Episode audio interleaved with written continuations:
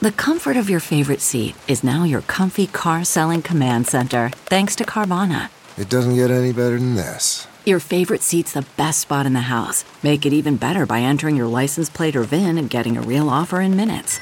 There really is no place like home. And speaking of home, Carvana will pick up your car from yours after you finalize your offer. Visit Carvana.com or download the app and sell your car from your comfy place.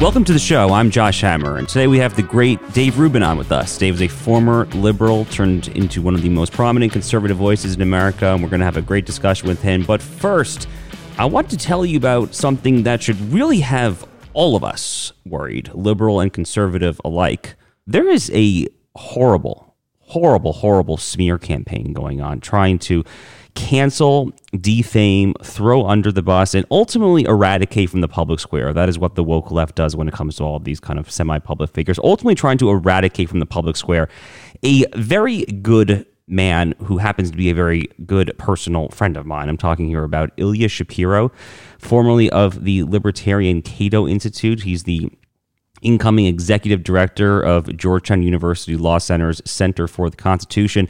Ilya and I are good friends. We went to the same law school. We are alumni of the Claremont Institute fellowship programs. We kind of hang out in all the same places. I mean, uh, you know, I, I consider him a, a, a good personal friend in real life and all of that here. And I was very happy when I heard that my other friend Randy Barnett of Georgetown Law and some of the other faculty members there had decided to bring him on for this perch. He's, you know, Ilya is a he's fundamentally a classical liberal. He is a he is a libertarian.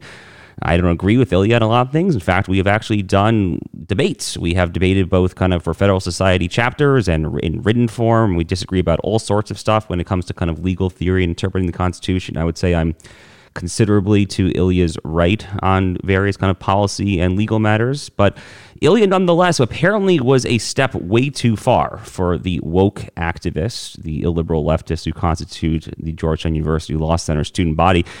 And the specific nature of the quote unquote controversy, and we're using scare quotes here because this is just ginned up, pure manufactured smear campaign outrage without any kind of a semblance of basis in reality, has to do with a tweet that Ilya Shapiro recently wrote about what was the topic of last week's monologue on the show, of course, which is President Joe Biden's noxious and outright evil identity politics based promise to expressly nominate a black woman. Not that there's necessarily anything wrong with that, but obviously cabineting it, winnowing his search at the outset to replace the outgoing Supreme Court Justice Stephen Breyer to literally 2% of the national lawyer pool. So, anyway, here's what Ilya Shapiro had to say about this. He said, quote, Objectively, best pick for Biden is Sri Srinivasan, who is solid, progressive, and very smart. He even has identity politics benefit of being first Asian, Indian American. But alas, doesn't fit into the latest intersectionality hierarchy, so we'll get lesser black women. Thank heaven for small favors. So you listen to that tweet and uh, you know your first reaction can cut in any direction i guess depending on what your priors are but maybe not the greatest worded tweet in the world.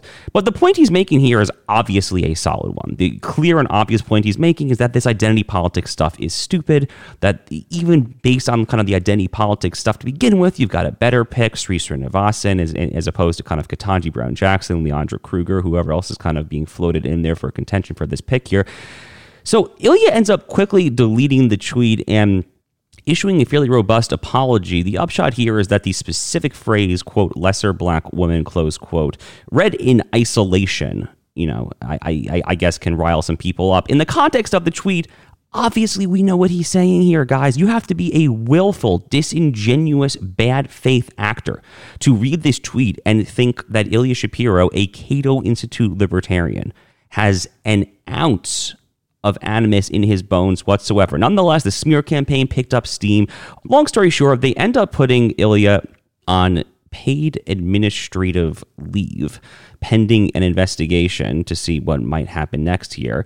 Obviously, the deck is stacked at the outset, and Dean Treanor's all student wide email to the Georgetown student body and faculty last week said that Ilya Shapiro's tweets, quote, are antithetical to the work that we do here every day to build inclusion, belonging, and respect for diversity you know, uh, sure enough, even after he sent this email, obviously, it wasn't enough for the student activists there. They had a cry-in session where Dean Treanor said he was quote appalled by the quote painful nature of the tweets here. Guys, if you can't handle a Cato Institute libertarian, if that is a bridge too far from you, then what hope do the rest of us have? What hope to the kind of the cultural conservatives, kind of the America First movement, kind of the more nationalist populist movement? What the heck hope do we have here? But for now, we're really excited to bring on Dave Rubin of the Rubin Report. So we're going to take us to a quick commercial break. Stay with us. Dave Rubin on the other side.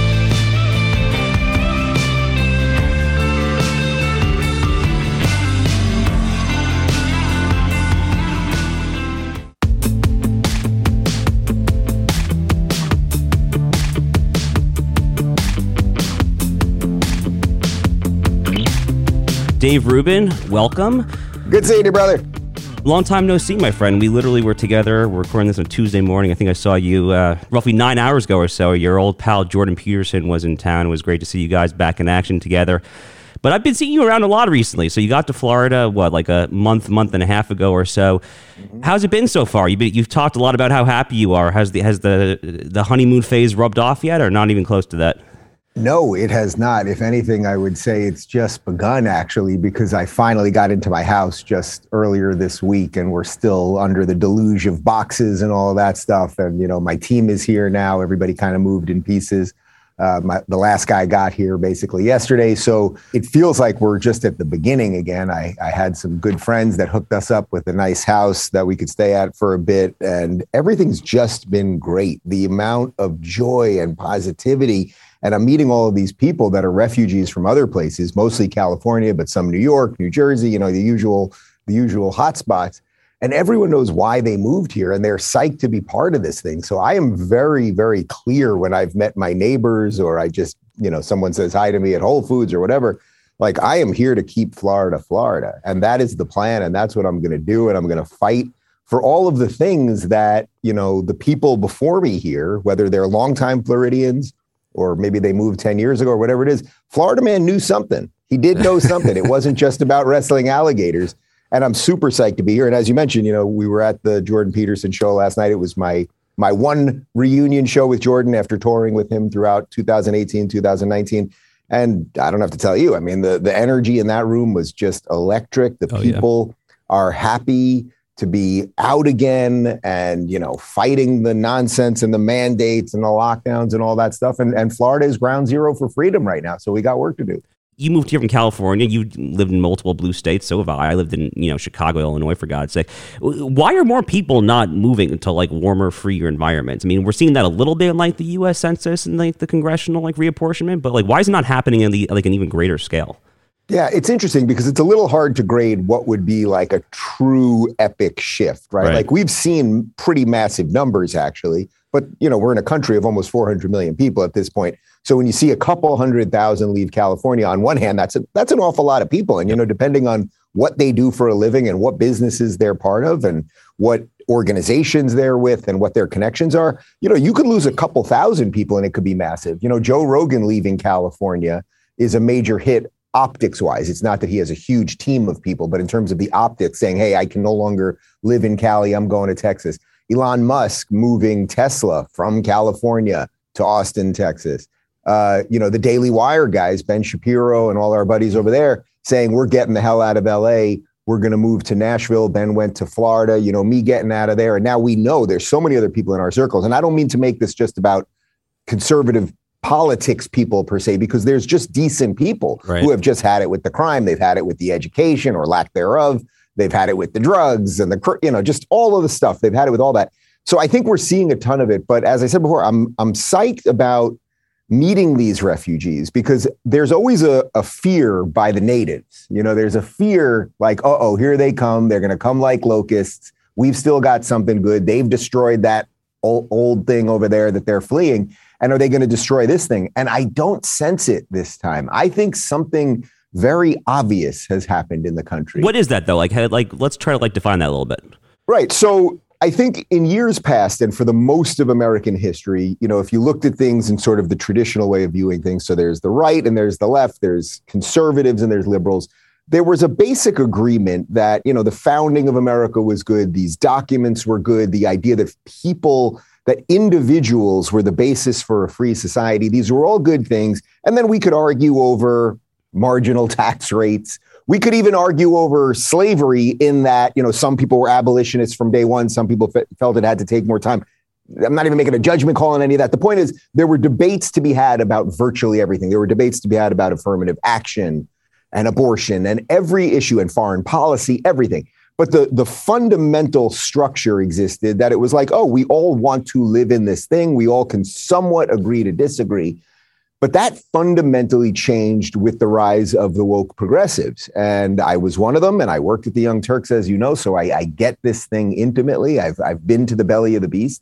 And they have wrought something on society. They have ushered something in that is very, very different than any movement that I've ever known in America, which is this movement that is here to destroy. It is implicitly here to destroy the American project. So that means that you've either got these set of people and you're either one of them or you're the rest of us. So the difference, I think that's that's really what you're asking. The, the difference is so stark right now. And that's why you know this. I have some disagreements with conservatives politically. It just does not matter anymore. Yep. You know, it really doesn't. And and I think when the more of us that really grasp that, that really go, oh, you know what? There are there are these new sort of ex-liberal libertarians kind of coming around to conservatism. They're not great on abortion, meaning that they're not necessarily all absolutely uh, pro-life, but you know, they see that maybe 10 weeks six weeks, four weeks, whatever it is, we can talk about that. They see that there's something to discuss there. It's like you want to be on the same side of those people. I want to be on the same side of, of you guys. And that's what we got to work with. And that's the fundamental split. And I think the people fleeing are realizing because it's so damn obvious. If you have a kid and they've locked your kid up, put them in a mask, told the boy that he's a girl, a girl that he's a boy, and all of this other nonsense for two years, if you don't get it at this point, then uh, as Jerry said to George, good luck with all of that. No, look, it's really well said. I mean, quibbling about whether a marginal tax rate should be 28 or 26 percent is a conversation that can be had only after we agree that there are yeah. XY chromosomes and XX chromosomes, right? Where we're not seeing yeah. like a biological male swimmer blow out a an Ivy League swim race by 40 seconds or whatever. I mean, these basic foundational questions simply have to come first. If we if we, if we can't agree on that, I mean, it's kind of you know, threads go all out the window at that point. Well, we've moved to a place where that is exactly what we're debating, at least in right. the sort of mainstream corporate version of whatever America is. We are watching this male, I think his name is Leah Thomas, a biological male, now a trans woman. We are watching he, she, whatever you want to say, absolutely demolish all of these female swimmers. You've seen the time lapse thing where it doesn't even look like they're in the same sport. It's going so fast. And it's like the feminists are applauding it. Oh my God, this is the fastest female swimmer of all time. And it's like, well, in that she's a man, I guess this is very exciting. But we see this across everything. You know, we had the first, what was it, the first highest earning female Jeopardy oh, champion oh, yeah, a few weeks God. ago. And she was a man. I mean, intellect really has nothing to do with biological sex. So that one was just hilarious. But it's so consistent with the nonsense that they peddle with us every day so that you things that we knew were true five years ago are suddenly up for debate. Let's not forget Rachel Levine, our first four star uh, health secretary, whatever it is. Our own Surgeon General said that Rachel Levine, a biological male, was the first female four star health secretary, whatever. And it's like, no, you can say that he or she, whatever pronouns you want to use, is the first trans female four star health secretary. Right. Okay, that's factual.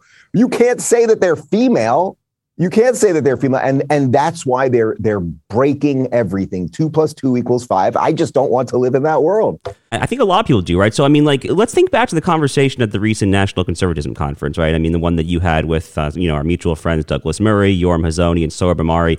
And I think what we were trying to explore was whether we can get to the point where if you recognized wokeism, if you recognized the identity politics, the intersectional, you know, hierarchy of victims, the oppressed, the oppressor, if this new kind of woke illiberal formulation is the new modern equivalent of like fighting the Soviet Union in the Cold War, can we all come together? And Dave, you answer that question yes.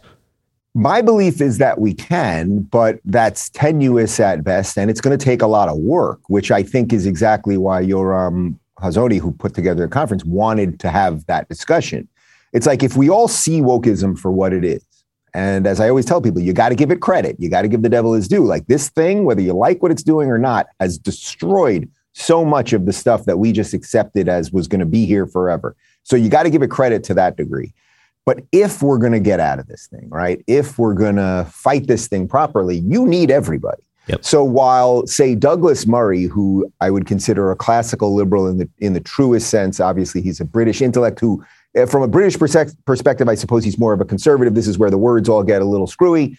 Uh, but if a guy like him and a guy like Sohrab Ahmari, who comes from a more sort of Catholic traditionalist conservative view, if they can't agree that they want to live in the same country, then we have no chance anyway. So we were really trying to do work there. And the work that really it sort of boiled down to was, you know, what would happen in a in a society that was, say, a little more traditional, in a society that returned to some of the religious roots, what would happen to the to the marginal people? Meaning what would happen to the religious minorities, what would happen to the gays, et cetera, et cetera it seems obvious to me that if America is going to continue in any way that this experiment has gone on for these years, that you have to find room for those people.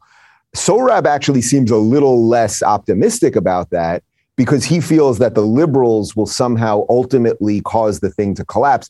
Douglas, I thought, made some great points in that. I mean, in essence, it's not as if if we did everything through a true Catholic tradition, it's not as if Catholic institutions haven't failed miserably. I mean, you know, look at the pre-scandals alone. So, so maybe institutions are all deemed to fail eventually, but we got to piece this thing together. I, I just think that if we don't, if we really don't do that, what comes after Trump or what comes after Biden or whatever this thing is, is way, way worse than anything we know right now. Yeah, I mean, look, we had Michael Knowles on the last episode. You know, Michael and I used to work together at the Daily Wire, and we kind of had the same conversation. I mean, like, look, the the woke left they they come at it with all they've got. Okay, they come out with all they've got. They have their vision of the good, the true, and the beautiful. It happens to be neither good nor true nor beautiful. And but besides that, but besides that, right? And like we on the right, you know, or, you know, we're quibbling about defending Ukraine's borders against Russia. I mean, this is kind of getting to you know what our friend Dave Reaboi says. Like, do you know what time it is? Right? Do you actually know what time it is? So let's actually kind of just kick it over to you right on that note, like because this phrase has become very popular, like a segment of the online right. I, I very much am, I use this phrase. I think it's very apt to describe the situation that we're facing. What does that mean to you? Like when someone like on like says like what time is it? Like how would you describe that the meaning of that? It's pretty damn close to dire, I would say, what time it is. You know, when Dave sort of coined that phrase or started getting it out there, it's like, you know, a broken clock is right twice a day. And what we're seeing over the last two years is so many people who we thought were like pretty good on the issues, you know, that that basically got it, whether you agreed with them on everything or not. We're just watching them kind of disappear. I, I can tell you that from my own personal experience. So many people who I considered really great thinkers of five years ago, just Trump broke so many people, COVID broke people all of the people now on mainstream media who are demanding that we all be locked down and put children in masks and get vaccinated if Trump was president would be demanding the exact reverse and saying this is Hitler demanding people be injected. I mean, don't take my word for it. Just read Joy Reid's tweets alone from when Trump was still president, trying to get people vaccinated. Not that Joy Reid's a great barometer of anything because she's truly like psychotic, but uh, so many people broke down in terms of their ability to logically look at things that when you say to somebody like do you know what time it is it's like what you roughly have to get is that America's hanging on by a thread right now. The Western world is hanging on by a thread. As as Jordan Peterson briefly mentioned in the Q&A last night when I brought it up about what's going on in Canada with the truckers, it's like, man, the world should be watching Canada right now because if this monster that we're all fighting in the West has pushed the good people of Canada this far, then something is really wrong. So, by what time it is, you best realize that the machine is out of control right now. It is threatened by Joe Rogan. Let's kick it to a quick break. We're with Dave Rubin, and stay with us. We'll be right back.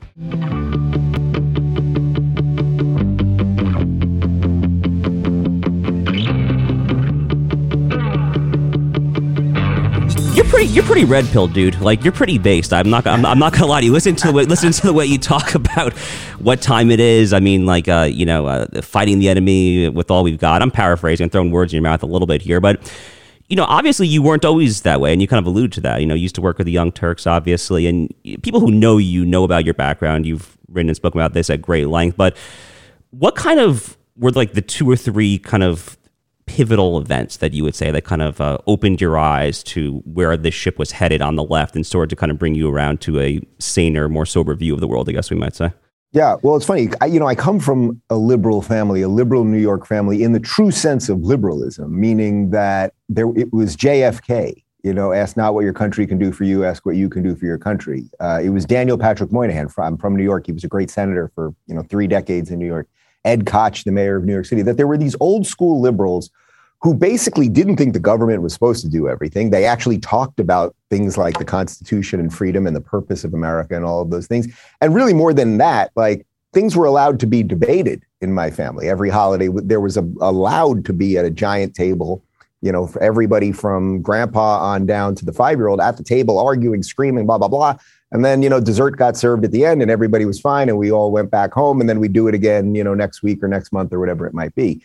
Um, so then when I started getting more into politics publicly and I ended up on the Young Turks Network, you know, the, the progressives seemed to me to be liberals that were angrier, liberals that were more excitable. They, they were screaming about everything, pounding the table. They were like basically liberals on steroids. And I think there was something very appealing to that. I think it's why it's worked for young people. They're outraged all the time. They're always fighting Nazis. Everyone they disagree with is, is evil and they're morally right and they're righteous and all of those things. Now, of course, that sounds an awful lot like a cult, and yeah, it turned out to be one.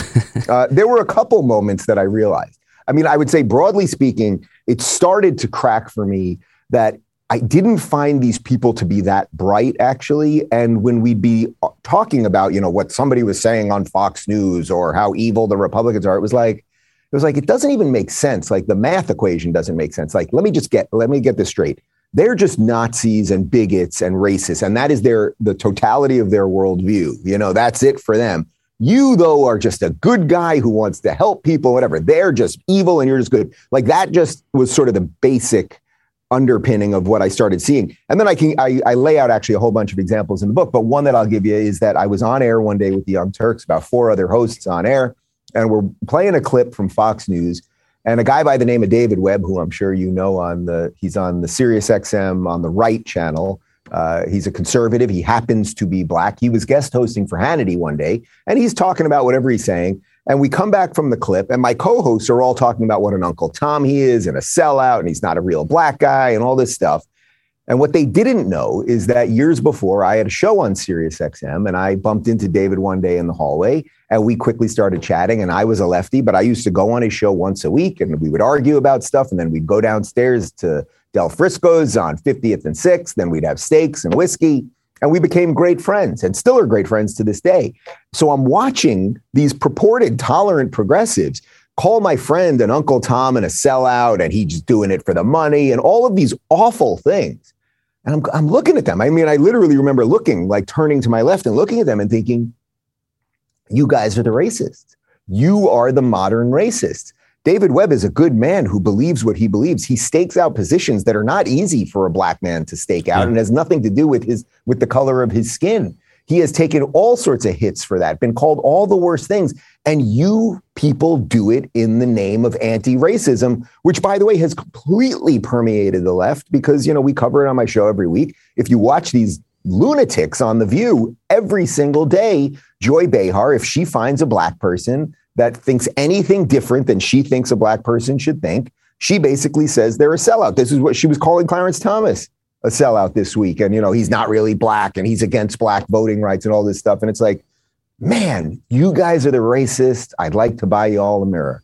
The, the Clarence Thomas thing is honestly just disgusting. I, I, mean, we're talking here literally about, from my perspective, the single greatest living American, someone who grew up poor as you know what in the Jim Crow South, didn't even speak English growing. I mean, talk about like an incredible rags to riches story. I, I mean, like they say worse things about him, obviously. You know, they'll, they'll call him an Uncle Tom and all that stuff. It's, it, it's really just evil stuff. But I, am curious to what extent. But they do it in the name of tolerance, and that's what's so perverse about it, right? So it's one thing to be like like obvious racism of the past. You know, I don't like black people because of the color of their skin. I want them to drink from different water fountains. It's like that's pretty freaking obvious. It's base. It's like you can just see it, and that's it. This thing that they're doing is much more nefarious because it sounds good.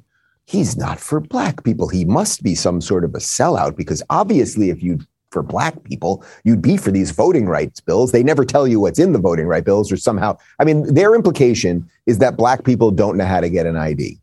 I don't know any person, white or black or orange or pink, who does not know how to get an ID.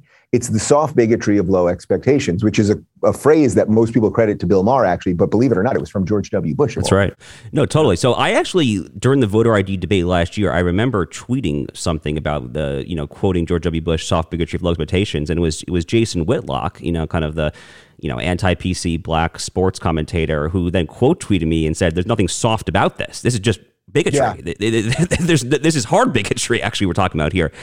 But I, I want to go back to your story a little bit. So you obviously lived in Los Angeles. So I mean, Los Angeles to me is kind of like a symbol of progressive decline. It was the crown jewel city in a lot of ways of America as recently as 20, 30 years ago. It really was not that long ago, obviously, right? But tell, tell us a little bit about like what you experienced in your time there. I mean, you know, we've all heard kind of the anecdotal stories, those of us who have not lived there, about the homelessness and like the, you know, the fecal matter on the sidewalk and the needles and all this stuff. Is it as bad as those of us who have not lived there have heard? In, in Los Angeles' defense, when people talk about the fecal matter on the street, that's usually San Francisco. That's right. Not that's to right. say that it's not happening in LA, but uh, that's a rare moment I get to defend LA. Uh, look, I moved to LA in 2013. There's a reason people want to live in SoCal. The weather is great. It's 75 to 82 virtually every day you know, there's no humidity. You're at the beach, Santa Monica, all the stuff. California as a state, I mean, it's so massive. What? It's the world's like sixth largest economy if it was a country in and of itself. You know, you got Napa, San Diego, like you got just this incredible geography and it's gorgeous and all of that stuff. You admit when you move there, you concede the fact that you will pay a lot in taxes. It's an exchange. There's a lot of goodness here. You also concede the fact that the houses are going to cost more and a whole bunch of other stuff. But what you're supposed to get with that tax money is schools that work. You're supposed to get roads that work. You're supposed to have social services that make sense. And unfortunately, as the progressives demolished all of what I would say mostly, was, you could say sort of old school liberals, but it was California conservatives built, sort of Reagan conservatives built. And that was a thing at one time, right? Like, so if we were to, if this was 35 years ago, it's like, I'm a California conservative. That would make sense to me. If Ronald Reagan was selling the stuff of Ronald Reagan really when he was governor, but then into president, it's like, oh, that's the guy that I would very obviously be supporting right now, whatever, whatever you want to call that in 2022. Uh, but there was just a slide, and and the liberals don't know how to defend themselves from the progressive onslaught. So they love equality to the point where it will tip over the edge meaning you should be for equality not for equity. That's that's the dividing line. You should be for equality right. of all people. Of course i am. I want everybody treated the same. I don't care about your gender or your sexuality or your skin color or your religion or any of those things. If you're a legal uh, member of this country you should be treated equally. That's what liberals have historically fought for. That's what the aclu fought for.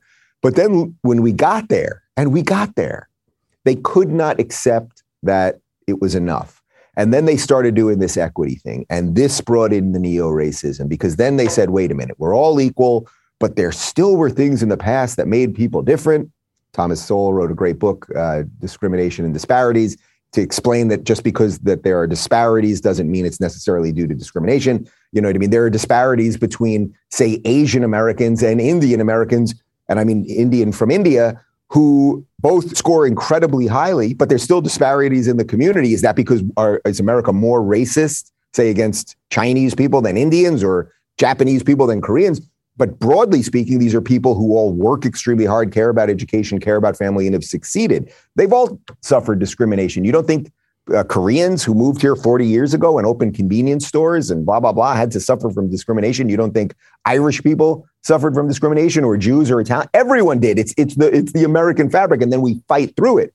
They could not accept equality. They wanted equity. And what you start seeing then is they do insane things in the name of tolerance, such as, okay, because we see this disparity at schools, black children are scoring worse. It must be because of discrimination. There cannot be any other factor. So now we're going to remove standardized testing, or we're going to make it harder for white kids to get a job or get into school, or Harvard's going to discriminate against Asian people. This is what the left has wrought. So Jason Whitlock is correct. It is not soft.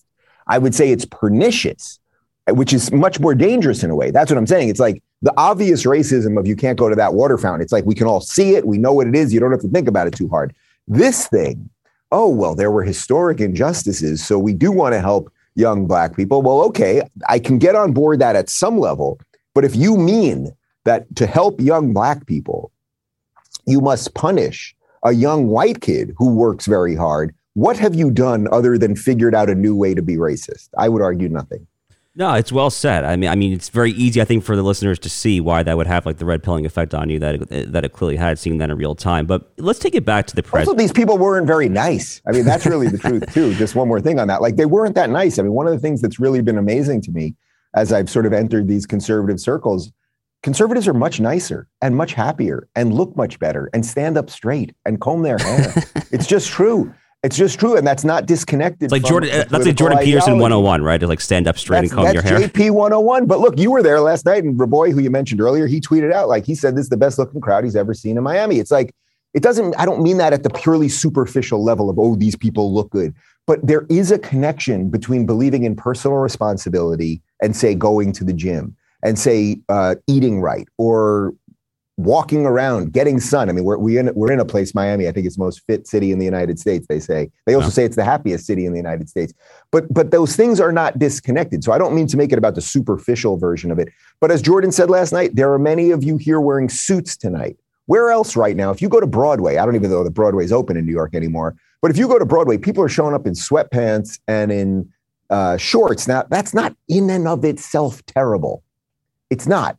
But it does say something. So the idea last night, I dressed well. I thought, hey, I'm opening for Jordan. I'm going to dress well. Jordan in, a, in an awesome three piece suit. You look out in the crowd, everyone's dressed right. They look good. They're there to live the ideas. That's pretty cool. What the hell happens next, right? I mean, as far as far as I'm concerned, I, I, I and I'm curious for your feedback. I, I see basically four options. One is the status quo, however we want to define this. And I don't even I don't even know what I would describe this as. It's like weird kind of stasis where we all kind of hate each other, but we're not actively fighting. The status quo continues. Two is we have some sort of like legitimate national figure, like a like a new like Lincoln figure to truly like unify the country under some conception of the good um, very obviously difficult to see who that might be right now. It's possible that person hasn't even been born yet. If we still survive, three is like we radically rediscover federalism. Like you know, states do their own thing. That would take like a Supreme Court like constitutional revolution of sorts.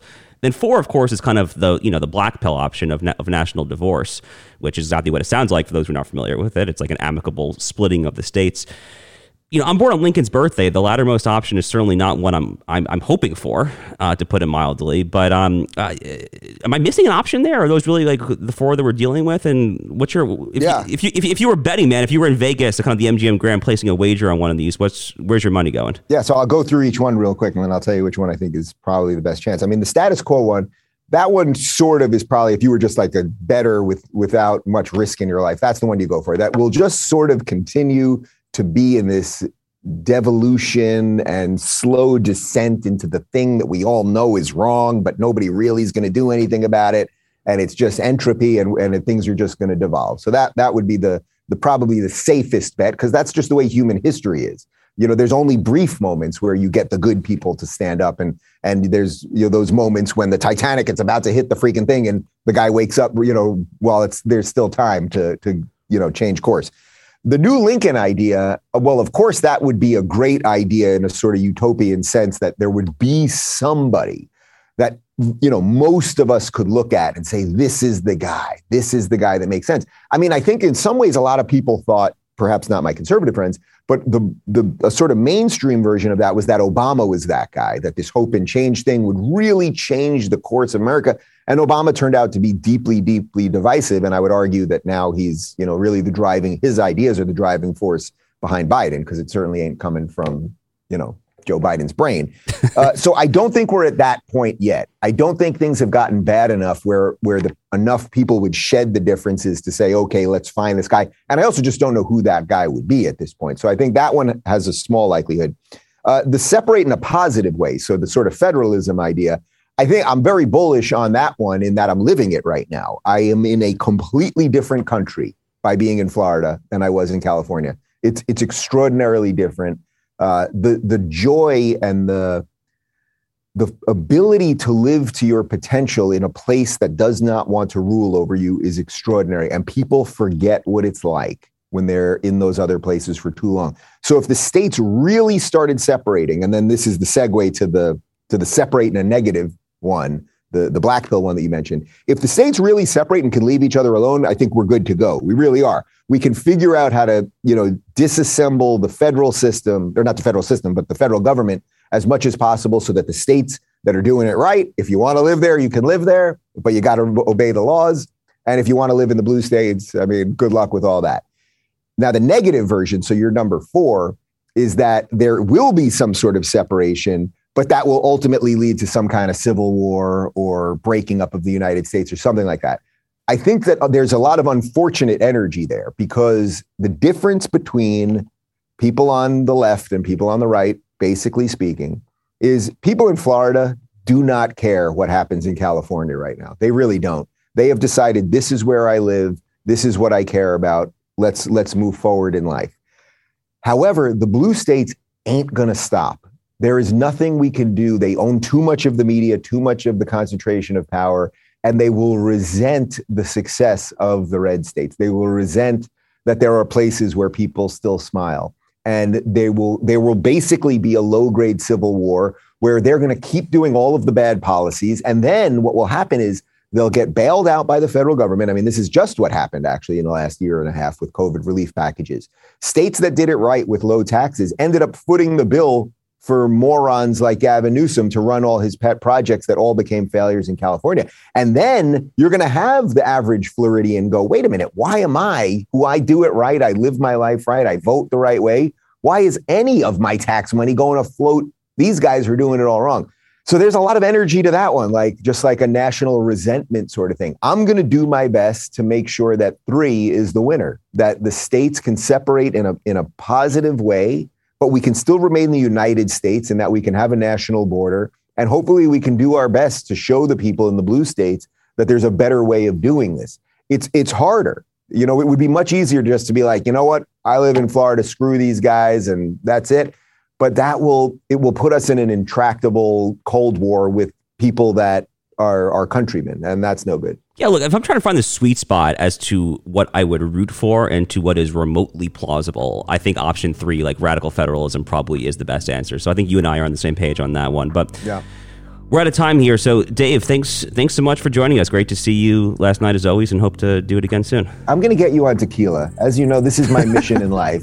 That all of my new conservative friends only drink whiskey. I find it very boring. Let's get you people on some tequila and see what happens. Oh That's man. Te- my mission. Tequila and I have a complicated history involving one not so fun night in Acapulco, Mexico. But that's that's for an that's for, that's for an off camera conversation. All right. Good seeing you, brother. Good seeing you, man.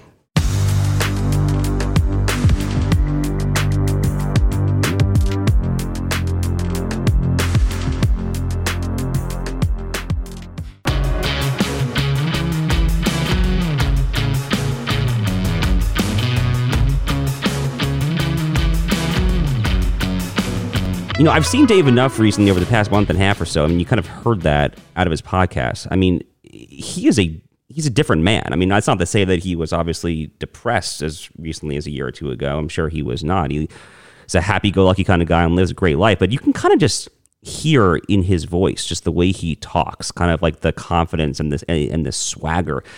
And I found that myself. I mean, uh, look, I think a lot of us who have kind of making that decision, the one that Dave has made to kind of uproot and relocate from highly taxed, kind of highly locked down, vaxed mandated, you know, Gavin Newsom, Gretchen Whitmer, whatever style, you know, blue states who have kind of uprooted ourselves and moved to uh, bastions of sanity, of relatively sane taxation, you know, not having to mask up anytime you walk into the supermarket. It really does, at kind of a fundamental level, just affect your livelihood and like affect your happiness. And to kind of tie that together with what we were talking about at the end of our conversation there with Dave Rubin as well here, it seems so obvious that the happier you are when you are able just to kind of smile and like see strangers in on in the supermarket, on the sidewalk or the gym or whatever, and not have a frown on your face.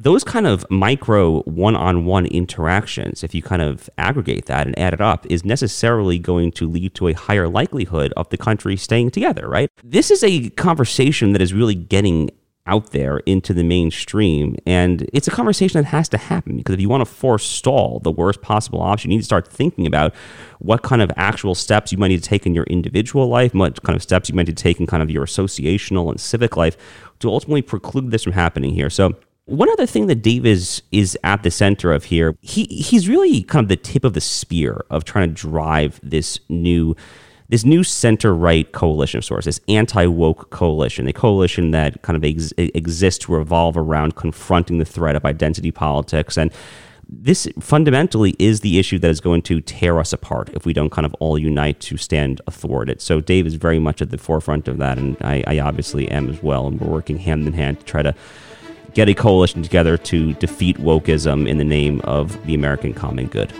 I'm Josh Hammer. You can subscribe anywhere you find your podcasts and we'll see you next time.